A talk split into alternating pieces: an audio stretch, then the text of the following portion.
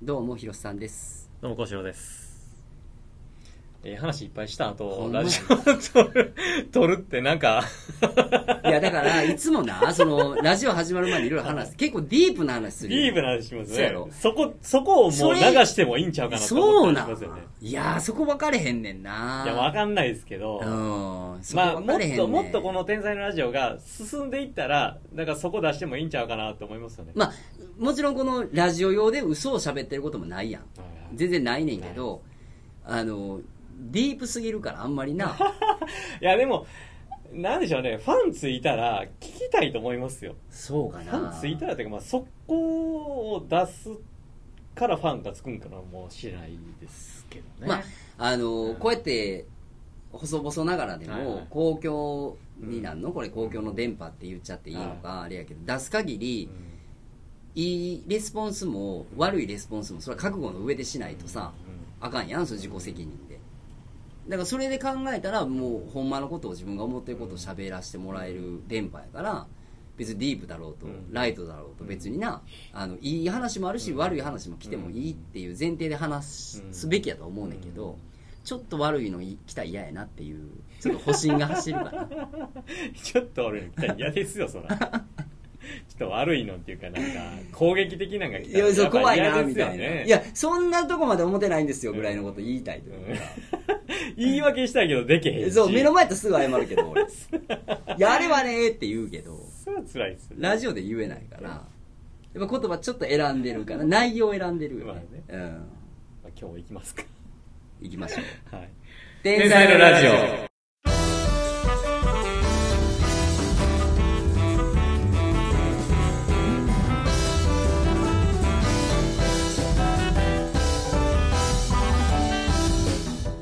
番組はファッションクリエイター照井宏とアーティスト石本幸四郎がお送りするあなたの中の天才が目覚めるエンタメ天才エンタメラジオですええええいやあの毎回ね完璧にやってたらあのそんな完璧を求められても僕困るわけじゃないですかいや、これ読んでるからな、そこだけ。そこだけ神あるからな、これ正直言うと。神があっても記憶やったらええよ、そら。ああ、それはすごいなと思うけど。神があっても間違うよ自分が書いたやつを毎週読んでるやつを噛むという。これ、でもやっぱやっぱ噛むな。噛む噛む。噛噛みみますすよ。人間噛みますよ。あそうですもちろん噛む。噛む時って感情入ってない時って。いやいや感情入りすぎたりですよ違う違う、それ、まっちゃんが言ってたから。いやいやそれまっちゃんは知らないです僕はそうなんですよあ、あるある。そう、興奮しすぎて噛むってことやな。そうですよんうんうわーってなるじゃない噛む、俺噛めへんから何も分かれへん。噛むじゃないですか噛めへん俺あんまってそんなもう聞き直してくださいいやいやまあまあ噛んでますからねなんか基本的に言い間違えるけど。ジャッキーチョンとか言ってますからあれはちゃんって言われてた言ってなんだ。基本噛まない。いやもうもう噛み噛んで編集者も出したりいいですよ。か噛みますよ、たまには。そうでしょ噛みますよ。どうでしたか？今週なんかありましたか？今,、まあ、今週でまあまあまあ。先週ね台風の話してますけどそれありますけどね。まあなんでしょうねああのージミーちゃんジミー大西はい。のね、はい。あのードラマーのネットフリックスか。そうそうそう、はいはいはいはい。それめっちゃ見た方がいいよって言われて。昨日見てたん。ですへー。であれフリーなん？ネットフリックスって。いやフリーじゃないんです。有料なん？ですけど、うんうん。まあ、最初1ヶ月無料みたいなあそんな感じで見れたりするんですけはいはいはいはい。はいどはいはいなんかすごいこう2人3人ぐらいから言われて。へー。でもう絶対見た方がいいよって言われて。へで昨日夜見てたんですようん嫁とー。ねほうでまあ9話ぐらいあるうちの、まあ、4話ぐらいしかちょっと見れなかったん。ですけど。なんかねめっちゃ良かったっすあの、ジミーちゃんの実話の話なの？実は実はもうジミーちゃんのあのだからあの、さんまさんに、の、についてた時そうそうそうですみたいな感じの話？そうそう。話がなんかよくでもなんかさんまさんがかっこええなうーん。かっこええしなんかあのジミーちゃんのほんまにあんなんやったんやなと思って もう、もう結構びっくりしましたよ。へなんかあの、え。床舐めれるぐらいピカピカにせえって言われて、ほんまに舐めてたりとか、ああ。え、その見た方がいいよって言ってはる人らは、うんあの、どういう視点で見た方がいいよっていう話をされてるまあ、アーティストの視点というところもそうですし、まあ、単純に笑えるし、面白いで感動する。へうん。で、え。なんか、なんかまあ、いろいろヒントあるなってすごい思って、あそのれすごい良かったですね。あの、うん。言うたらさんまさんとジミーちゃんの、うん。その関係性っていうところがまあメインになってんの？話の流れまあそうそうそうですね。あー、まあ、後半どうなっていくのかはあちょっと見てないから分かんないですけど、まあ、そこから、まあ、絵をねアーティストになっていったりとかっていうところもあるでしょうからまあそういうところがすごい、えね。ちなみにその俳優さんはジミーさんとか、うん。さんまさんに似てる人がやってんの？に似てない。あ全然そうじゃないよね。ああ僕なんかあのあんま俳優さんとか知らへんから、はいはいはい。有名なんやろうなと思いながらそういうことか。見てへてー。なんか途中ちょっとキムタクで出ましたよ。うーん。キムタクやみたいあなんかだってさんまさんとキムタクってずっとなんか、ね。ああいう関係やもんな、な、うんいやでもかっこいいよ明石家さんまって。いやめっちゃかっこいいかっですこいいかっこいい、ねうん。改めてなんかこうなんかそのジミーちゃんがね、うん。まあ、ちょっとネタバレになるのはいいんかわかんないまあまあ触りぐらいじゃいいんじゃない？さ触りぐらいですけど、うんうん。そのまあジミーちゃんが、まあ、ちょっと、まあ、吉本入ってね、はいはいはい。まあ言うたら芸人として入ってるわけじゃないですよ、はいはいはい。雑用係として入って、はいはいはいはい。なんかあのさんまさんを見てすごいっつってもうさんまさん大ファンなんですよだからあー。もうさんまさんさんまさんみたいなへ感じで雑用のお前が入ってくんなみたいな感じのところからなんかあの吉本のねその新喜劇の舞台にこう立たされて一発目からもうあの生放送で役がおらんってなって、はいはいはい。大西意見みたいになっえてそういうの来るねんな。やっぱそういうのってな、そうほんでもうこの一言言うだけやからって言ったその一言が放送事故やった。ええ でもうお前えらいことになってうん。お前クビやみたいなうん。なった時になんかさんまさんがもうもう絶頂もう売れてるはいはいはい吉本としてはもうさんまさんがおらへんかった。だから多分その新喜劇やってる時は駐在所さんと駐在さんとかなんかそんなんやってる時やろうな多分。なんかそのさんまさんがやってるそうそうそう。まあもう新劇出てないもん出てない時もう東京行ってるあそうなんだ。時余計やな。うんでもだからもうすごい人気の時うにまあなんかそのさんまさんも「お前頑張れよ」言うて、うんうんちゃんに言ったりとかしてたのもあるし、なんかもうその放送事故でクビやってなった時になんかあのもう一雑用ですよ。うん。雑用やのになんかもう大西クビにするんやったらもう僕もやめますわみたいな。へ言え絶頂のねもううわーなってる時な。にいや何言ってんねんって。へえでなんかこの雑用のこのジミちゃんをねうん。なんかこうつなぎ止めたりとかして。へえでなんかそっからこうなんかこうすごいそのジミーちゃんをうん。がもう弟子になりたいあほんで付き人始まってみたいやでいな感じもはもうやめとき言うてでも全部喋ったらあかんで。そうそうそう。でまあボンツさん。めっちゃ喋んな。ボンツさんにおねうそれはもうめっちゃ感動してもうなんか喋りたいって。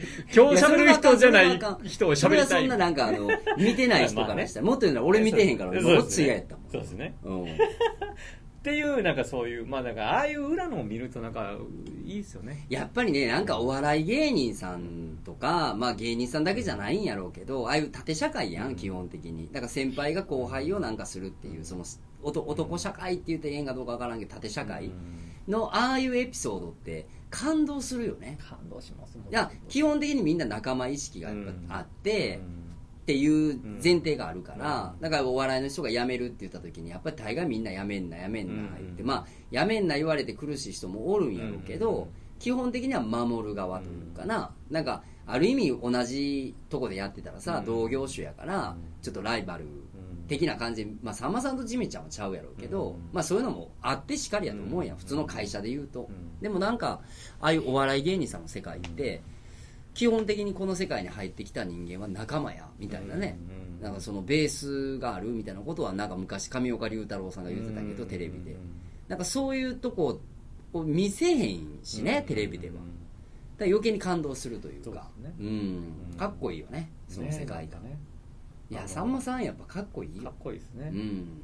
まあそこには描かれてないですけどそのしんすけさんとのそのなんかこうていうのかなな仲間というか、まあライバルであり同期ですな。ごい分かってもらえるうんああいう分からないところのやり取りとかっていうのはやっぱなんかこう見た時に感じますせやな。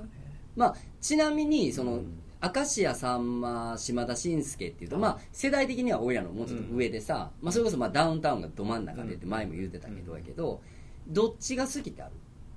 さんまさんとしんすけさうんんうんうどまあなんかタイプちゃうやん。どっちも好き。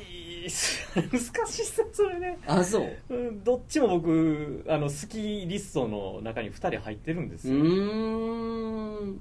でダウンタウンの松本さんも入ってるはいはいはいはい。好きリストのその3人が入ってますよね。あそうなんや。うん。俺なんかねこう昔うはん。その島田紳介さんの方がなんかお面白いみたいなあお面白いっていうふうに思ってたけうんどうんうんなんかその年齢がどんどんいくこと、まあやめたやめへん別にして、年齢いくことによってさもう島田紳介さんと明石家さんまさんが MC バリバリみたいな感じの時ってあるやんか。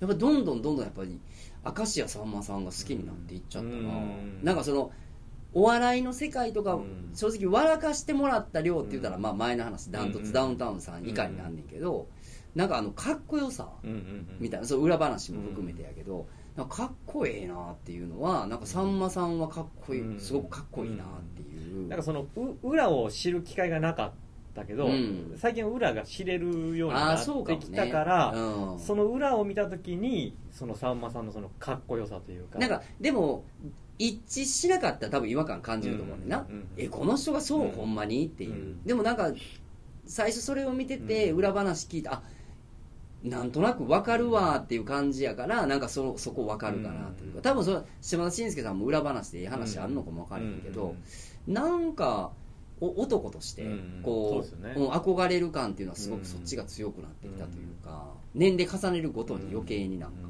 そうですよね、うん、なんか表が「えーみたいな。あのね感じでずっとやってるし、はいはいはい。ほんまにその感じでね日常もそういう感じやみたいな感じですけどだけどでもそのもう一つその裏側とういうか、ん。あの内側にあるもの。なんかあのネットそれこそネットフレックスのそのジミーちゃん今やってるやつの前にネットフレックスのやつでそのさんまさんインタビューみたいなドキュメンタリーの。そのさんまさんがあのインタビューを受けてるというかやつは多分フリーで見れるのかなどうか分からへんけあど僕見ましたあ見た？それね。なな何個かに分かれてうん。30分前ぐらいのやつ何個かあんねんけど。だからあの顔ってテレビではないやんか。うんうん。あの感じ。でもう素直になんか今の危機感感じてるとか、テレビとそのネットっていう世界でっていうでもまあネットの部分も踏まえてもいろいろあるけどなんかああいうこう真面目なうん。もともとやっぱ 2, 2枚目やしさあの人、うん。うんうん。言うたらうん。だからなんかそういうなんかこう感じはちょっとうん興味そそられるよね、うんうんなんかそういう意味でうん言うと、いいっすよね。ああいうだから深あれが深みですよね。でも今日の天才ちゃんの話後でなるんやけど全然ちゃう話やんな。あ。でもねそういう深み持ってる人の話ですよ。ああその継続ですか、うん。じゃあ行きますか。はい。はい。今週の天才ちゃん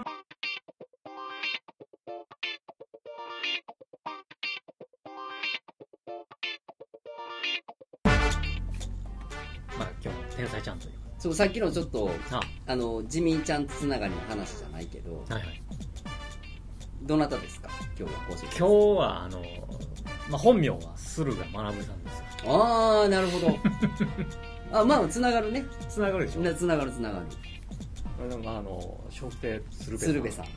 鶴瓶さん。なんかあのやっぱおもろいなっていうああのあるしああいう A スタジオとか見てもなんかええなと思うし講習でも一回なんか実際会ってそうなんです。なんかご飯も食べたことあるそうなん覚えてなかっです。ご飯食べたんですたそやんな。その話をちょっとしたいな。あぜき逆にそっちの方がなんか聞きたいわ、うん。なんかそのテレビの鶴瓶さんじゃない鶴瓶さんやんそれ,、うんうんそれ聞きたい聞きたい。鶴瓶さんなんか面白いですよね。なんかあのまあ、人間的になんかすごいめっちゃ出てるでしょ？仲いい人っていうのが。ん。で、なんかこう、なんていうのかな、深深いなっていうところもあるんですけど、まあ、僕、うん。その、まあ、鶴瓶さんが好きやなって思ってて、で、僕の友達で、あの、ゆきりんっていう女性の方がいるんですね。で、まあ、その、ゆきりんと喋ってる時に、あ鶴瓶ちゃん友達やでって言われて、ええ？ーみたいになって、で、その、ゆきりんの話を聞いた時にもう大感動して余計好きになったんですよ。ーで、ゆきりんは、まあ今、その、結婚関係のところでこう、勤めてるんですけど、もう鶴瓶さんのファンで昔から。うんうんうんで、あの、まあ、よくファンレターとかを書いてたんですって。で、ファンレターに、私もね、DJ なんです。ラジオの DJ やることなんですよ。うん。って送ったら、電話かかってきて、うん。で、あの、ラジオの DJ の番組持たせてくれたんですよ。えっていうところからね、まだ面識ない時やろ？そうなんですよ。ええで、まあ、ファンとしてこう言ってたんでしょうけど、そういうのもありながら、その、まあ、こういう業界はな、みたいな怖いところもあるから、うんちゃんとしたところを紹介する言って、うん。ラジオの DJ を番組も出してもらえたりえとかしたところから、なんかその、鶴瓶さんのこの話をこういろいろ聞くわけえですよね。はいはいはいはい。で、あの、まあ、ゆきりんが結婚するって言った時に、あの、おめでとうっつって、招待状送って、つって、行くからって言って、招待状送ったら、欠席で帰ってきたんですって。なんなんて。行く言うてたのに。くれ言うたから送ったのに、欠席ってなんなんってなって、まあまあ忙しいからしゃあないわなそう。やなもう絶頂に売れてる時やろ？もちろんな。そうなんですよ。う。んで、まあ、結婚式始まりました鶴瓶さん登場ですよ。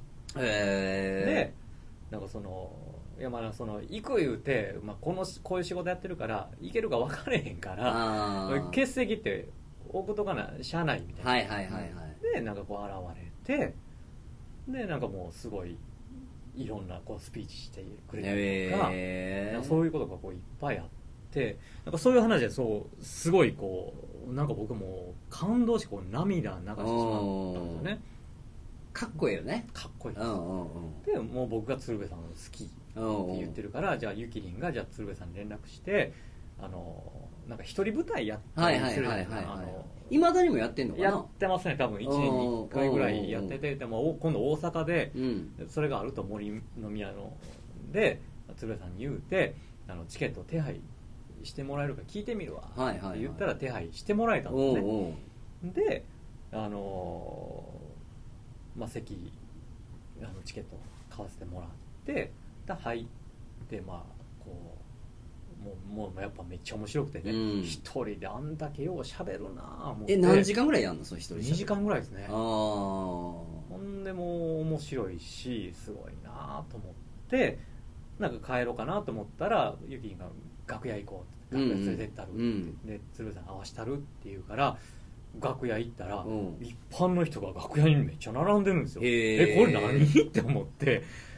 で、まあ、一般の人というかもう僕はその時一般の人とは思わなかったんですよ。関係者の人たちがこう並んでそう思うよね、うん。楽屋やったらな。そうなんですよ。んでなんかこう鶴瓶さんが出てきて「ああどうも」みたいな。でなんかこう一人一人と握手して喋ってでなんかこう写真撮ってみたいな。やってて。でやってるのを見てあこの人たち一般の人やみたいなことが分かってきてでまあこう写真撮ってね握手してでゆきりの友達かみたいな。その話をしてでまあバイバイみたいな、うん。今日最高やった、うん。言うてそのゆきりんと3人であうちの嫁とね、うんうんうん。3人でこう森の宮の駅向かってたら、うん。たまたまですよ向かいから鶴瓶さんがこう歩いてきて、うん。で見つけて「あ飯行こうや」つってうん。えみたいな「えいいんすか?」みたいな「あかめかめ行け行け」つって。う。ん 呼んでくれてでこう居酒屋貸し切りみたいな感じになっててね。でなんかこう入ったらう一般の人めっちゃ多いんですよ。で、へえまあテーブル席こう2つあってその一方のテーブルは、まあ、鶴瓶さんとスタッフなんですはいはいはいはいはい。でもう一つのこう長いテーブルは一般の人たち。感じで。でこれ予約するわけでしょ？っていうことはこうもう花からまあそうやな。般の人うんうんもうん。来る前提でねそうやな。やってる予約しててでなんかこうそこでこう一般の人たちと僕らこう喋るわけですよね。うんうん。鶴瓶さんとのきっかけなんですかって聞いたらなんかもう私その新幹線のそのグリーン車のパーサーっていうんですか？パーサーやってて、はいはいはい。あのワゴン販売の人をやってやってるんですよつって。でその時になんかこうすごいこう悩んでる時があってでたまたまそのワゴンサービスやってる時に鶴瓶さんがいて、うん。なんか分からへんけど鶴瓶さんの笑顔がめっちゃ良くて、うん。それに救われた。へー。しんどい時に。へー。でなんかもうめっちゃ俺伝えたいと思って鶴瓶さんになんか手紙を渡した。笑顔に作りました。っつって渡したら電話がかかってきたへー電話好きやなでみんなちゃんと電話番号書いてんねんなほんで。なんか書いてるんでしょうね。なんかあんねやろ。ろなもう鶴瓶さんにであの送ったら電話くれるかもみたいな伝説あるんやろななんかあるんでしょうね。ななかなか手紙に電話かけへんもんな。電話番号知ってんねやみたいなな感じですけど。でなんかそこからなんかその電話で「いや頑張りや」みたいなこう悩み相談みたいなのを受けて、もうどっか大ファンででこう通うようになってなんかこういうこう仲良くさせてもらってへっていう人がいたりとかなんかその横にはなんかおばちゃんがいてねなんかこうたまたま年末年賀状書いてて1枚余った。うん。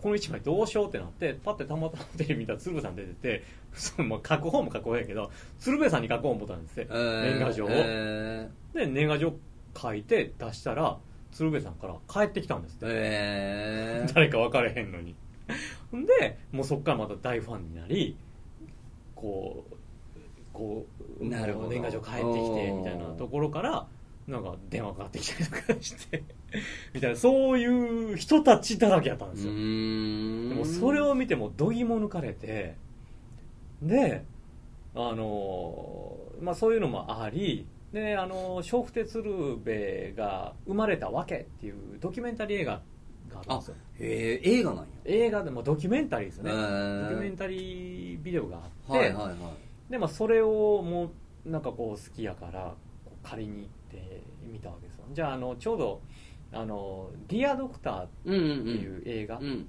で、まあ、それまではこう映画の話とかも全部断ってたし。あそうなんやああれが初めて？そうなんですあよその、まあ、落語というか、まあ、芸人ですよね。芸人として。でもそそんなんできませんって言ってたんですけどなんかの話をきっかけになんかこうすごいと思うものが来た。ら断らんとこうって思うようになったんですって。なるほど。でその時にその主役で映画の話が来たから断らんとこうとう思って受けたのが、まあ、ディアドクターそうなんや。らしくて。なんかあのーちょっと田舎の診療所の先生みたいな役のやつやんな。偽医者やけど、はいはいはいはい。その村から慕われて、先生先生ってなってで、まあ、医者をやる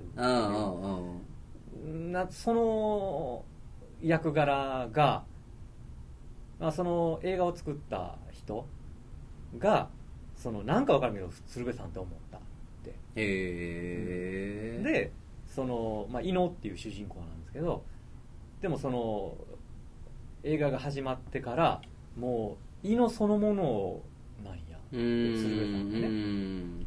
っていうことにこう気づいていってなんか間違ってなかったってういうところ、ん。まあ、その映画のシーンもこうこうなんていうのかやり取りというか、うんうん。映画を撮ってるその撮影シーンの中をこうあの撮ってるんですけどもうその中でこう、まあ、他のね芸能人の方もおられるわけですよね。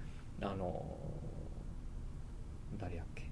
瑛太とかね。とかね。うんあと名前どう忘れし俺も忘れたわ。なんかええ映画やったなと思ってるけどあんま覚えてないな。いい映画です、うんうん。あのまあまあいろんな人が出てて、で鶴瓶さんまあ茨城県のこうなんか本当村でこう撮ってる映画なんですけどもうだからその鶴瓶さん来た。で映画撮影してるってなってでも鶴瓶さんはも言うたらねそういう一般の人とそういう分け隔てなくこう関わる人やから、はいはいはい。その映画の撮影の合間合間でねもうサインしてくれっていう人たちがこうごった返すんですあよー。順番にこうサインしてサインしてって。で他の、ね、出演者の役者の人はもうそんえなんなん？みたいな。なんかもうずーっとサインしてるんですって。へえで役者にとってはその間間っていうのはその役を作る大切な時間。なのにそこでこうやるんやみたいな。初めはなんかうわーみたいな。どうしようみたいな感じ、もう言うたら鶴瓶さんずっとサインしてるのに言うたら他の役者はもう無視してるぐらいの感覚になってしまはいはいはいはいであのーいまあずーっとやこうサインしてる。んでもうなんか「あー皆さん並んでください」みたいな「順番ですよ」みたいな。でまたしてすまへんなみたいな感じでこうずっとサインしてでもう村人とどんどん仲良くなっていくんですよ。はいはいはい。でもう挙句の果てにはなんかなんかもうその撮影終わりの後にここでシャワー借りまんねん言ってシャワー借りる家ができたりとか、はいはいはい。昼ご飯をそこで食べるっていう家ができたりとかへしていってでなんかもうだからでもそれがその伊野っていう役柄そのものやったっていうそのっていうなんかああいうのを見ててね。でその役者のその瑛太さん？瑛太さんがなんか初めはなんかこうわーってなってたけどなんかこう撮影の終盤の方になったらもう自分からこう進んでサインをしに行くよううになったりとかするなんかこういろいろこう考えさせられる。はいはいはい。うん。であのえっとあのすごい役者さん。あのか香川。照彦？あ香川照彦さんがもう絶賛してた、えであの人でもなんかこうすごいな。すごいすごい。てあすごいっすよねあの人うんねすごい。好きすごい。いいっすよね、うんいい。なんか香川さんにもすごいなんかいいなと思ってあの人のファンにもなりそうやなってなんかそれこそほんまなんか今 NHK で虫やったりしてるけど、あそうなんですか？もうその幅がすごいやん。歯すごいですよね。虫もおもろいしなほんで。ああうんなんか。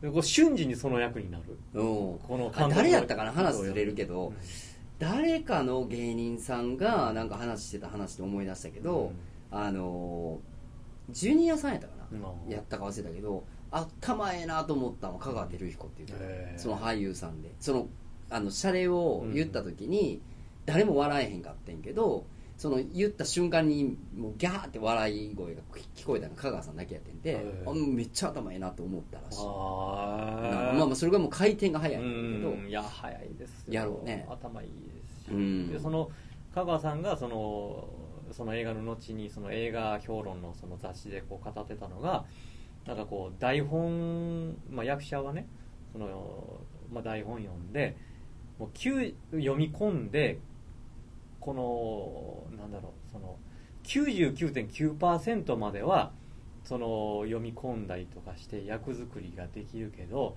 でもそのもう一つ上の 100%120% っていうのはもう無理なんや、うーん。作り込めるけど無理やけど、うんうん。なんかそれをあの人はなんかこう超えていった人っていうなんかすごい本当大絶賛してて、えー。もうその本当にその鶴瓶さんっていうその生き方そのものがなんかこの分け隔てないというかね、うん。ん。っていうあの姿がすごいなと思って、はいはいはいはい。でそれを生きることでなんか周りがなんかこう生かされていくし気づい気づいていくしうんなんかこう語るわけでもなく伝わるものっていうのがある,、ある？でなんかすごいそのドキュメンタリーの中でその言ってたのはもう何をするにも結局ここが出るって心が出るってだからもうここがもうとにかく大事。うんだからその落語をやろうが役者になろうが結局ここやねんみたいな話をしてて、でもそれを本当にこうリアルにやってる人やなってなんかすごい思ってなんかこう改めてこう感動しましたなんかそのなんていうの？あの大阪でいうとさ、吉本と松竹ってやっぱりこうライバル関係であったりとか、お笑いの中でっていう部分があるけど、先輩後輩とかのその年功序列も盾もあるけど、あの人だけすごいフリーやんか。もうどのチームであっても どんな先輩や後輩であっても、どまあ言うたら役者の方でもそうかもやけど、なんかあの笑福亭鶴鶴瓶っていう生き物だけは、どこでも出入りできる感覚ってあるやんか、どこどんな人とでも絡める、あれはやっぱりそれが大御所であっても、すごいこう若手であっても、うん事務所が違うかってもなんかそこの器のでかさというか、なんかそれはすごく感じるよね、テレビとか見てて。そうですね。うん。でなんかこうそれこそもともとラジオでさ、うんうん。あのやってて、まあ、いろんな伝説あったりするやん、鶴瓶さんって。声かけてみんな集まったりとか、ほんでおいらが多分一番最初に認識、テレビでしたんで突然ガバチョウってやつだけどあのアフロ姿で、うん。テレビにらめっことかやってたけど、めっちゃおもろかったけどさあの時翔平さんが俺一番おもろいなと思うんだけど、あの時からその素人いじりというか、うんうん。素人まあラジオの時からもそうやけど、うん素人さんと何かをこう生み出していくっていうその軸ってあるやんか,、うんだから好きなんやと思うねんだけどその世界観が、だからそこが一番なんかこうそれが NHK に行ったらうん家族に乾杯とか、うんなテレビやってるけどその素人さんと絡ました時の、なんていうやろこうまあさっき言うそううん分け隔てなさというか、まあ、そこがもうあの人のなんかベースでずーっとあるから、ある意味素人芸なのかもしれないけど、うんその芸芸という部分でわからないけど、あの変な意味でじゃなくて、うんっていうんじゃなくてなんかこうちゃんとなんかこうミーハー感があるというかさ、うんさっきの出入り自由っていう時に、うわうわみたいななんかうん。こううわ芸能人と絡んでんねんっていうとこなんか自然に遊んでる、みたいな感覚とというか、でそれが映画の世界に行ったらさ、あの吉永小百合さんと今度ご飯食べんねんとかって、うん。このあの年でもまたそのミーハー感を持ち続けれてるという、その素人感っていうの、うん。なんかだほんまに人が好きってよう言うやんあの人、いうん。うん。や人がとにかく好きなんやろね、うんうんもうそこ徹底してんねやろな。人が好きやしなんかこう敬意を持ってるというかうん。どんな人にもね、うん、なんかあれが本当に素晴らしいなとう思うしん本当にこう誰とでも知らん間に仲良くなってる。いやだからおうん。俺はなんかそのい印象だけ？はい。印象だけでまあその笑福亭鶴瓶さんのお笑いっていうところの話とちょっと別でやけどすっごい頭ええなって俺いつも見んねんうん。思うねんなあの人見てると。だからええ人か悪い人かなんか知らないけど、うん。そう会ったこともないし喋ったこともないしさ分からないさ、うん。でまあ近くにおる人はもちろんなええ人悪い、うん。悪い人はないやろうけどなんかいろいろ言い方もあるんやろうけどあの頭ええなってすごいよ、う。ん。まあまあ芸人さんやからみんなそうなんやろうけど、いい意味でうん。いい意味でなんかすんごいなんかこうなんやろうしたたかさうんうん。みたいな部分。なんかイメージ悪いけどなこの言葉の響きは悪いけど、なんかそのあの例えばさもう全てがネタになるという前提で考えたら、まあ、さっきのそのなんか鶴瓶さん列伝とか、はいはいはい。鶴瓶さん伝説うんみたいな部分って全てネタになるやんか、うで全てネタになるからやってるとかっていうんじゃなくて結果論でそうなってるんやろうけど、例えばその素人さんの結婚式に行くとか、うんそのおばあちゃんとハガキ出すとか何とかっていうのって全部そのつ笑福亭鶴瓶さんのさ、こうあの堀江さんが書いてる本「多動力」っていうやつと一緒で、宣伝してくれるやん。うん。いろんな人がいろんなところにさ「鶴瓶ってこうやでああやで」みたいな。でそういうので考えたらやっぱりあの人松竹のさそれこそその、えー、とあの人藤山寛美さん、うんみたいな人が言うてた話まあそのレ列伝の中で言うてた話でさ、なんかボーイさんにこうバーンってチップで100万あげるとかっていうのかな、もうその話で何十年経ってももう藤山寛美さんの列伝になるわけやな、うん。でなんでそんなんすんのって言われた時にいあの安い宣伝費やんって言うてあげんねんって。うん要するに芸人やから面白いこと起こしていかなあかん。芸やから、芸人として面白くしていく、うん。ね、かつ自分の知名度上げていくっていう時に面白いやん。パッて来た時のボーイが戸を開けた時100万渡したらおもろいやろ言って。でこれがまあ言うたら芸,、うん。芸の肥やしになって、自分のその器を広げていくっていうのって、まあ、自己プロデュース含めてやっぱそれできないと、うん。芸人さんとかタレントさんってやっぱ生き残れないと思うねやんか、うんいやそれ考えてかどうかは分からないけど全てがネタになるっていうので考えていくとさっきのその映画の話とかもそうやし、なんかこう家族に乾杯みたいなところでもそうやけどさ、もう絶対プラスな宣伝やん。それってで自分が、あの広告塔になって自分を宣伝していく、やっぱそれができるできへんって口だけで言うと簡単やけど、うん。なかなかできへんと思うねんそれ、それって。やっぱちょっと芸能人になって多少売れたりうん。多少なってきたらやっぱりなるやうん。んそら天狗にというかちょっと一般人とは違うねんってやるけど鶴瓶さんの場合はもうそれがもう致命傷なわけやんか。その商品としてはだからもうそこだけはもう徹底的に自分のネタとしてうん。まあ要はおもろいと思ってる感覚でやってはんねやろうけどうん。まあそれをどんどんどんどんこう生み出していくというかなんかね。だからほんまにあこの人このだだからまあ天才なんやけど、うん。この人頭ええなってすっごい思うのよねそれ見てると。あんなに自己プロデュースできる人っておらんへんのちゃう？芸能人でもっていうぐらい。それがナチュラルかあの計算か分からへんね、うんでもやれてることには変わりないから、うんやっぱすごいなと思うね、なんかそのそれこそね芸能人天狗になってるっていう話しましたけどそのねなななりなっちゃう人もいるっていう話しましたけど、うん。そのサインずーっと本当もう時間ないから色紙持って帰るからあのって言いながらもう移動中もずーっとサインしてるんですよ投げこなし死んだおじいちゃんにサインみたいな ことをやってこれおもろいなみたいな。どないすんやろなこれみたいな言いながらでそのスタッフの人になんかそのあそのドキュメンタリー撮ってる人にねなんかこんだけサインしてたら他の芸能人が全員天狗に見えるやろみたいな話とかしててああいうのがおもろいなと思って。いやでもだから多分あの有名人の人まあうん。幸四郎でもそうアーティストやからそうやろうけどまあ初めてなんか幸四郎さんに書いてもらってよかったっていう感動って絶対忘れへんやんか、でもどんどんどんどん有名になって時間がなくなってである程度お金もまあなある程度まあ豊かになってきたら、まあ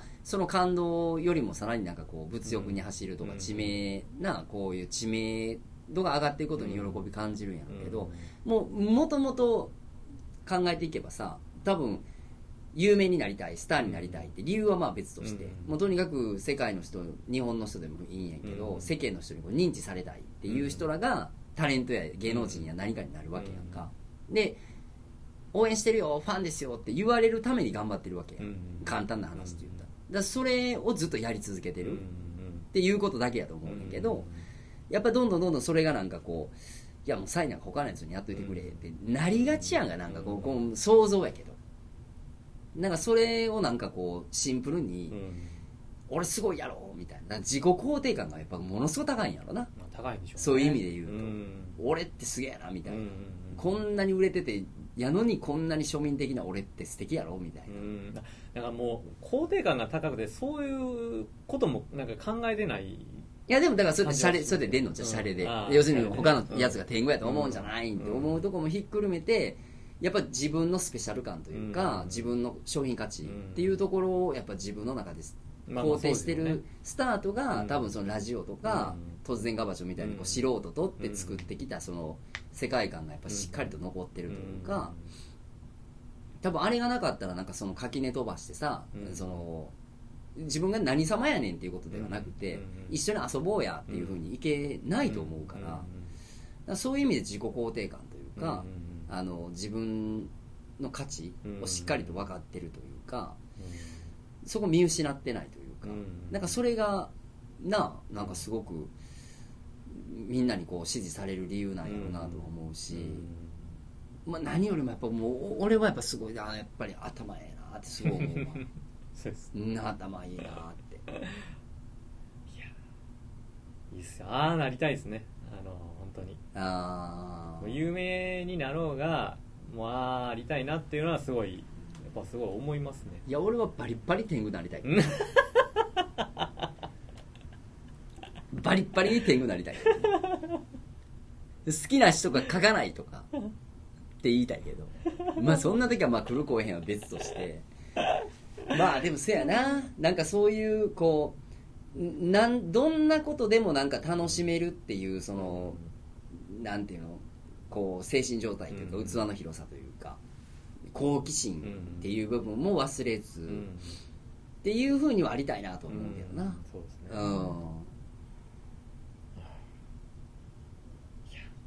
あなりますわ。なりますよあなたは。なりますなりますなってペンション買ってくれたらいいんですよ もの結局でそこのペンペンションのパパを僕はするから。この間からなんでペンションのパパって言うんですかオーナーっていうのはなんでいやいやパパって言う最近家でパパママって呼び合いしてるから。ちょっと気持ち悪い思うなんでやねん。パパって。パパやん。オーナー。オーナーじゃない。もう俺はパパと呼ばれるオーナーがええから。パパっていう。それでいいです。エンディングえー皆様からのこの番組に関するご意見ご感想をお待ちしております。メールでのお問い合わせは点立ち 546‐gmail.com 天ラジ 546-gmail.com tnraji546-gmail.com までお願いしますお願いしますえーまた、ツイッターでも募集しております。えーアカウントに直接の場合は、アットマーク、天ラジ546で検索してください。えーまたは、ハッシュタグ、天ラジ546まで、どしどし書き込んでください。よろしくお願いします。お願いしますメール来たみたいで。ありがとうございます念願の 念願のメールがいやー、嬉しいですね。えっ、とワンナイトポッドキャストはいはい。をやってらっしゃるミッチーさんっみっち。ていうまあこうのお知り合いやんね。もと。もと。もともとというか、まあもともとまというきあ 昔から。まあまあ昔から。そのミッチーさんからは念願のあなたのお便りが。い。いやーもう、あなたにというか、二人あじゃああなたの念願のお便りが ミッチーさんから来たよ。あ、そうです。はい。ね。メールですね。はい、メール。これ、読んだ方がいいですか？いやもうまずもうありがとうございますやしでご質問があって、はいはい。その、うミッチーさんからの、はいはい。でそのご質問が、がえっ、と、天才ちゃんを選ぶ選ぶポイント。ポイントと、えっ、と、まあ、お互いの天才ポイント。ですね。という。お互いの天才ポイントちょっとむずいけど。なまあ天才ちゃん選ぶポイントってありますか？天才ちゃんの話天才ちゃんを選ぶポイントは、まあ、もちろん好き、この人好きやなな。っていうのが一番大きいうんうんと、なんかこう、ふっとこう思う。うんうんうん。部分がすごい大きい。ですね。はいはいはい。うん。まあ、これ回進んでいったらどうやって選ぶんかなと思いますけど。そうやな。うん。まあでも気になる人っていうのは間違いないですよね。なんか最初どうしようかなとかって思ってたけど、まあ好きっていう人選ぼうっていう前提はまあお互い決まってて、あとはなんか適当やな。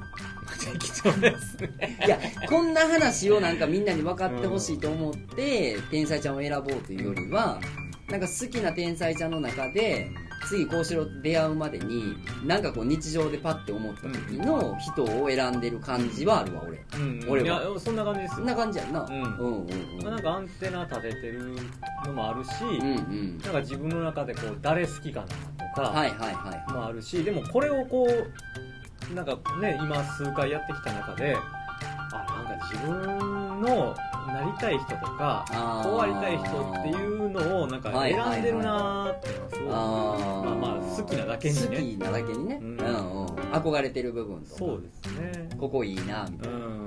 あだからそういう意味で言うと結構だからその世間的に天才と呼ばれてるかどうかは横に置いたとして、自分自身がなんかこの人ここ天才やなって思う。でプラスまあ知名度があるという人たちっていうと結構延々続いちゃうけどな。そうですね。まあでもうん。知名度ない人も僕出したいなと思ってでなったらもう無限やな。無限ですよ、ううん。まあ、結局、まあ、無限ですね。ん そういう意味で言うと。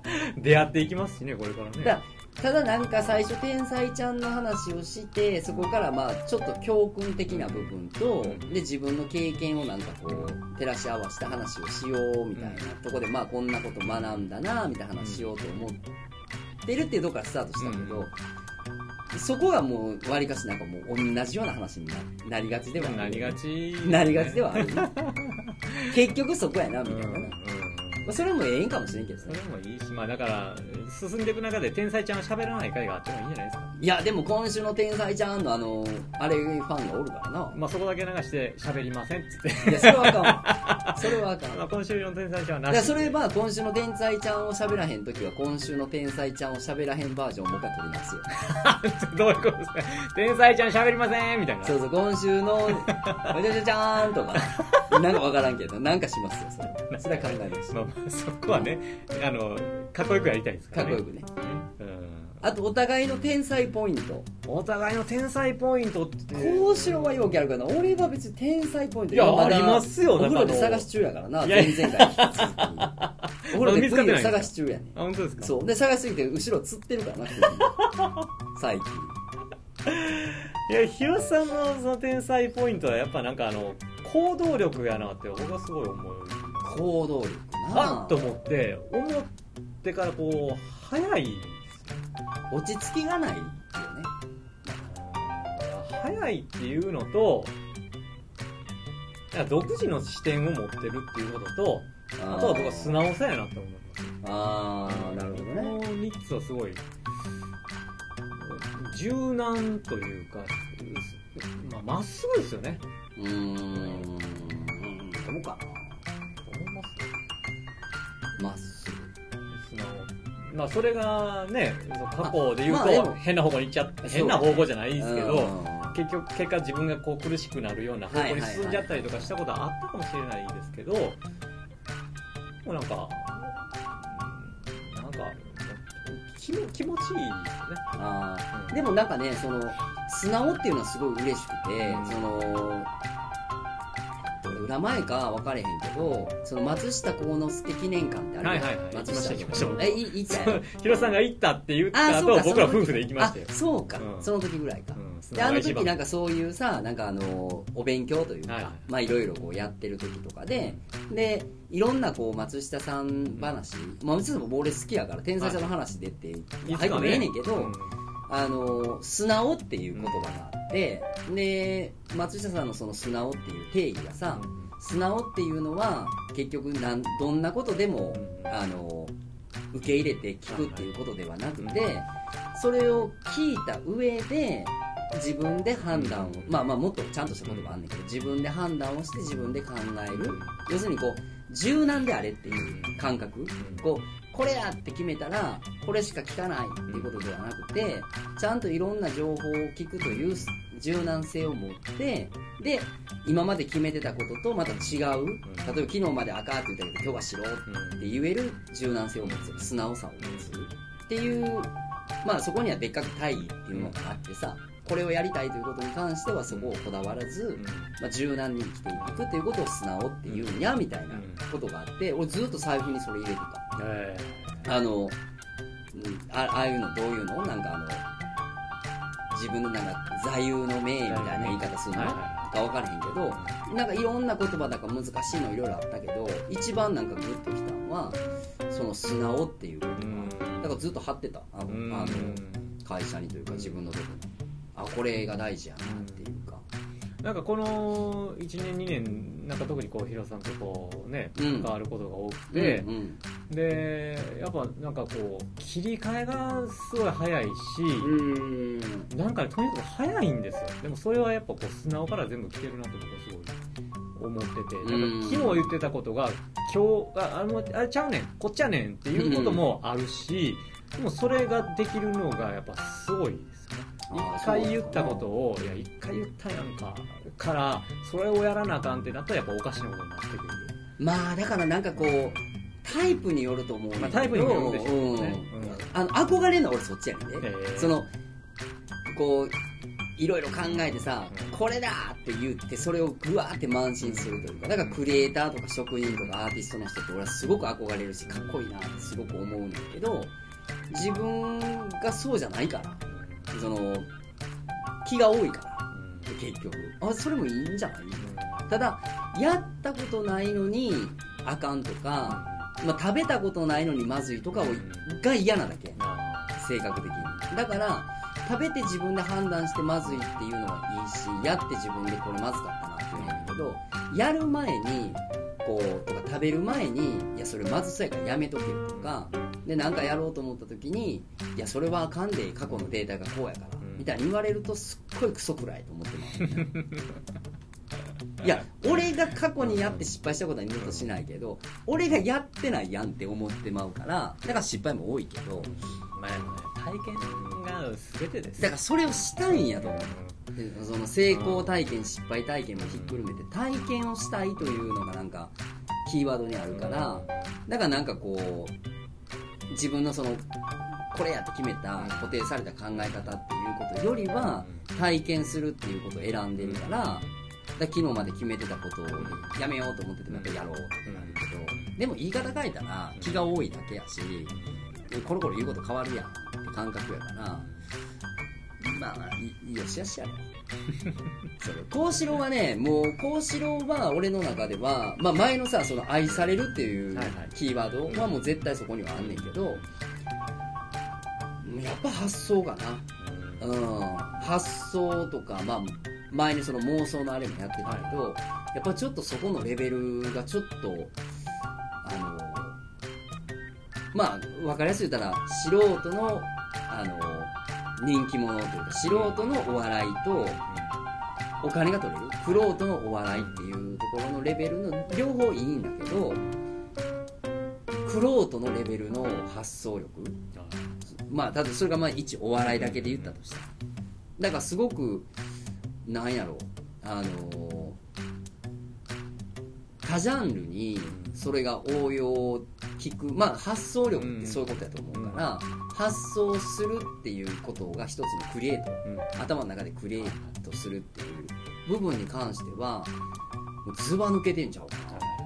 それをだから使ってないんですね。あだから使うとこの制限をしているのかもしれんけど、制限に増してこういうとこにを使おうとか、うん。こういうとこはもう、まあ、変な言い方興味がないっていうところで消してるのかわからないけど、なんかそれを全部にもし興味を持ったとしたら、多分どれにでも使えるんやろうななんかこう今までは自分ができると思える範囲内っていうなんか枠をすごいつけてきたなと思うんですけどある種その無責任が発想それすごいぴったり。こう思ったみたいな、うん。っていうのを遊び心的な感じで出していけたらあなんかすごいいいやろうなと思ってなんかそれを今からやろうかなだからなんかそのすごいいいキーワードで、あのあこの話ってでもなんか一番最初のオープニングで言うと、はい。ちょっとディープその放送の前にディープな話っていう話に延長になるけど、無責任って俺すごく重要やなと思ってて。ですよね。で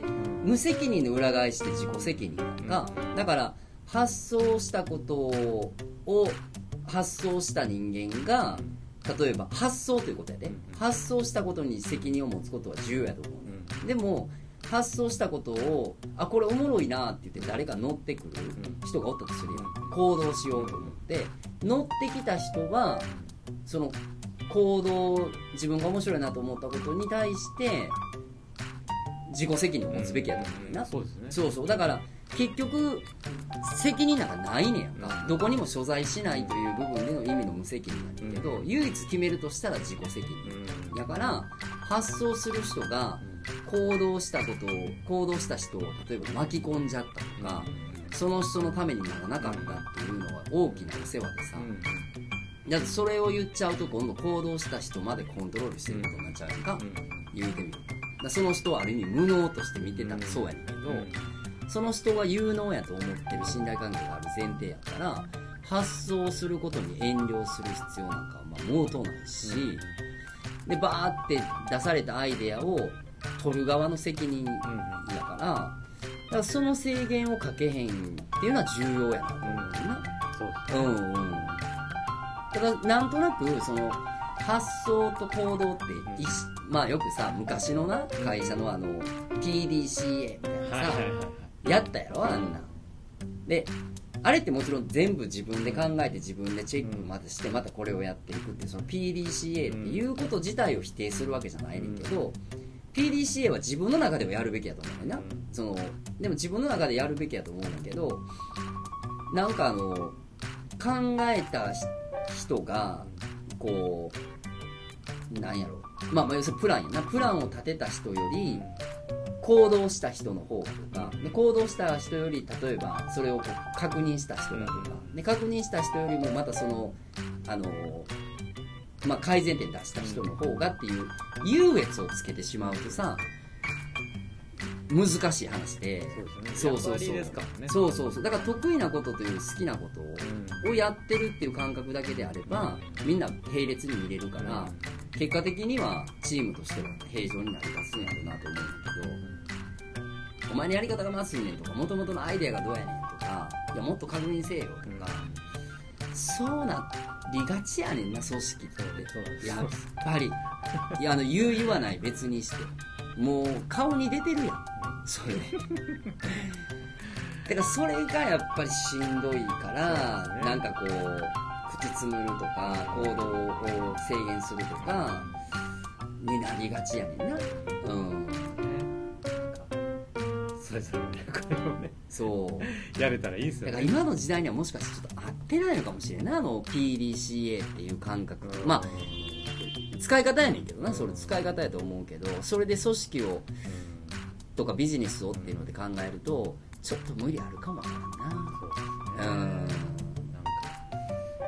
まあ、その会社が望むことを形にするためになんかこう動かすっていう観点からするとそれはなんかいいいいとか悪いとかじゃなくてそれで動かせてたのかもしれない。正論ではあるんやけどな。あるんやけどねどっか気持ちの悪い違和感がなんかだんだんもうこれが言語化できてそれこそ意識化してきてて、ちゃんとそれをこうあの論理的にとかさ雄弁になんかこう違うでしょってもうもう言えそうになりつつあるというかなんか感覚ねまあまあちょっと話ずれたけどでもやっぱ俺はもうそこかなダントツそこを感じるかいや嬉しいです。ねらうん。なんかい一個って言われた、うん。まあ、あとはまあいっぱいポロポロあるけど、まあ、あと可愛いとかさ。